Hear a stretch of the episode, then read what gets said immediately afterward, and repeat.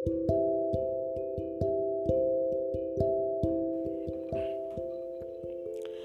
నేస్తాలు. ఈరోజు నేను మీకు మంగయ్య తెలివికి సంబంధించి ఒక కథ చెప్తాను. వినండి. ఒక ఊళ్ళో ఒక సాలెవాడు ఉన్నాడు. అతని పేరు మంగయ్య.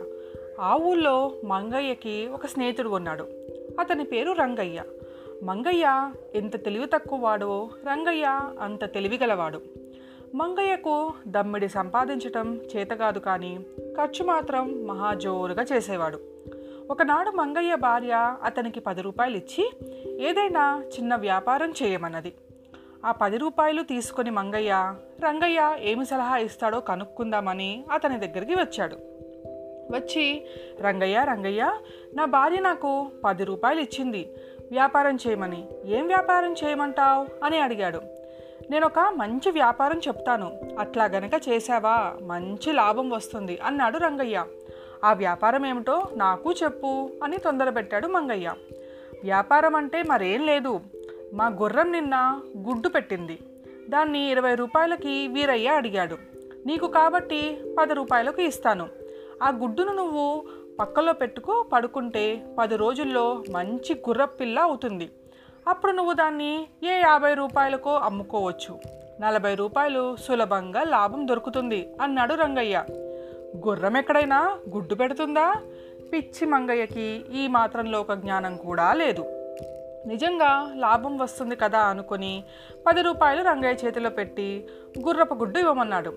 రంగయ్య ఇంట్లోకి వెళ్ళి ఒక బూడిద గుమ్మడికాయకి బాగా సున్నం పూసి తీసుకొచ్చి మంగయ్యకిచ్చి ఇదే గుర్రపు గుడ్డు తీసుకొని వెళ్ళు అన్నాడు.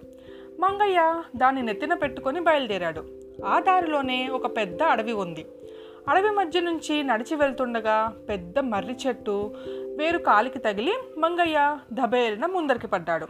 దాంతో మంగయ్య నెత్తిన ఉన్న గుమ్మడికాయ కింద పడి పగిలింది. గుమ్మడికాయ కింద పడి పగిలిన శబ్దానికి అక్కడే పొదలో ఉన్న కుందేలు భయపడి పరిగెత్తడం మొదలుపెట్టింది. ఆ కుందేలను చూసి మంగయ్య అరే గుడ్డు పగిలి గుర్రం పిల్ల పరిగెత్తుకుపోతుంది అనుకొని పట్టుకుందామని కుందేలు వెంట పరిగెత్తాడు.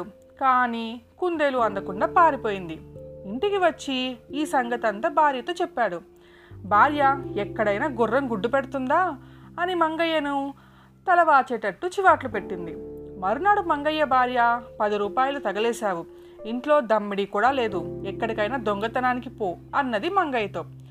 సరేనని తల ఊపి సరాసరి రంగయ్య ఇంటికి వెళ్ళి రంగయ్య రంగయ్య నా భార్య దొంగతనానికి పొమ్మంది. ఎక్కడకు పోదాం? అని అడిగాడు మంగయ్య.